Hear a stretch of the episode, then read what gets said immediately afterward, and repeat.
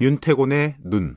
윤태곤의 눈. 의자와 전략그룹 더모아의 윤태곤 정치분석실장 오늘도 나와 계십니다. 안녕하세요. 네, 안녕하세요. 어제 한국당에 이어서 오늘은 민주당 얘기 좀 네. 해보겠습니다. 어떻습니까, 민주당은 요즘? 어제 제가 한국당 안 좋다 말씀드리면서 상대적으로 민주당 괜찮다 그랬잖아요. 네네. 말씀 그대로예요. 지지율도 괜찮고 이제 흔히 당청 관계 그러는데 청와대 대통령 지지율도 괜찮잖아요. 그렇죠? 당청이 사실 제일 좋은 거는 같이 가는 거예요. 예컨대 청와대는 높고 당은 떨어지고 당은 음. 높고 청와대는 떨어지고 그러면 이게 삐걱거리기 마련인데 지금 괜찮고 그러니까 엇박자도 크지 않고 하지만 내심 긴장감이 만만치는 않아요. 내심 긴장감이 예. 뭐죠?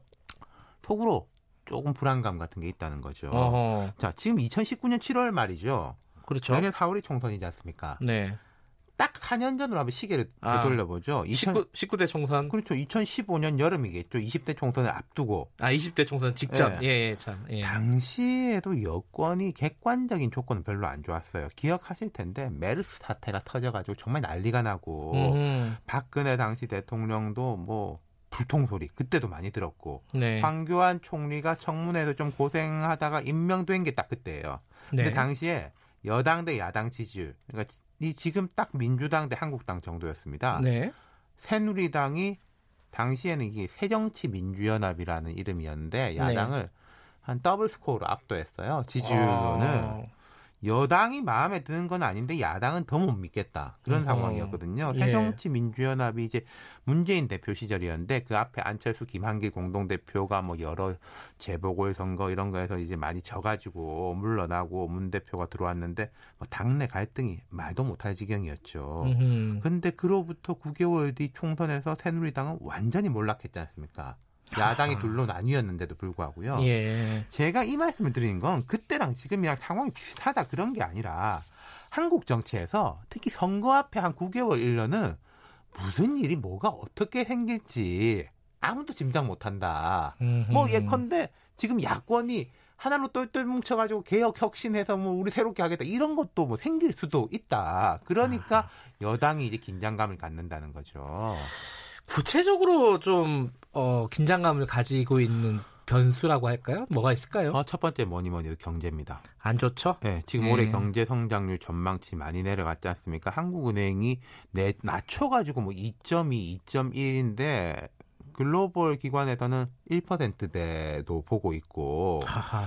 그리고 이런 이야기는 한 작년, 재작년부터 많이 나는데 착시 현상을 걷어내면 더 심각하다. 이게 무슨 말이냐면 삼성전자하고 하이닉스 반도체의 뭐 거인 두 회사를 빼놓고 보면은 우리나라 뭐 대기업이 유통, 화학, 자동차, 뭐 다른 제조 볼 거 하나도 없다. 음흠. 이런 이야기가 나온 지가 오래됐죠. 이게 물론 구조적인 문제긴 하지만은 총체적으로는 여권의 책임이 되는 거니까요. 네. 그러니까 지금 내년 총선쯤까지 갑자기 모든 경제 지표가 좋아진다? 어, 정부 여당에서도 그런 이야기는 별로 안 하잖아요. 그건 쉽지 않죠. 경제가 그렇죠. 그렇게 확 좋아지기는. 네. 그죠? 이게 제일 문제. 그다음 두 번째는 이게 제도적인 문제, 선거구제 문제가 있죠. 선거구제요? 어, 그렇죠. 어, 이건 또 무슨 뜻이죠? 자, 민주당이 고민 고민 끝에 정개특위 위원장 맡았잖아요. 그렇죠. 지금 이제 현재 패스트트랙에 올라가 있는 연동형 비례대표제가 통과된다고 보고 있을까? 저 아닌 것 같아요. 민주당도요? 그럼요. 의원들이나 아하. 당이 전략적으로 움직이는 거나 자기 지역구에서 총선 준비하는 걸 보면 다 그냥 이대로 간다라는 것에 맞춰가지고 움직이고 있어요. 그래요? 자, 그러니까 한국당은 음, 음. 우리는 원래 저지다. 이런 입장인데 이게 민주당 또 그게 아니잖아요. 그렇죠. 이게 앞으로 이제 정개특위, 사개특위가 올라오면은 이 문제가 불거질 것이고 정의당이라든지 다른 당과의 이런 뭐 문제들 이런 것들 이 부분은 분명히 오히려 한국당 쪽이 좀 유리한 포지션이고 음. 민주당 쪽이 좀 어려운 포지션이에요. 오히려요. 그렇죠. 아, 야, 이 선거구제 관련된 거는 앞으로 폭탄이 하나 되, 겠어요 그렇죠. 예.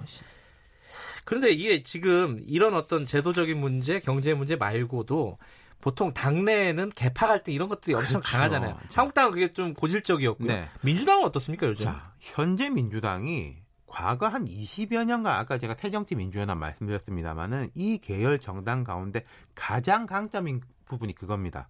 구심력이 매우 높아요. 뭐 개파 갈등이 거의 없어요. 지금요? 네, 지금 민주당을 보면 친문 덜 친문 정도로는 나눌 수 있어요. 친문. 네, 예. 뭐 비친문도 가능할지 모르겠는데 반문은 없다고 보시면 되고요. 비친문은 좀 말이 이상한데요. 네, 그렇죠. 이상하죠. 뭐 근데 반문까지는 아닌데 뭐 예. 청와대가 딱히 마음에 안 드는데 그렇다고 내가 무슨 다른 깃발에 들 것도 아니고 음. 이런 사람들이 있을 수 있겠죠. 비문도 뭐 얼마나 있는지 자기가 음. 비문이라고 말하는 사람 들어보셨습니까? 민주당에서. 없어요. 없죠. 네.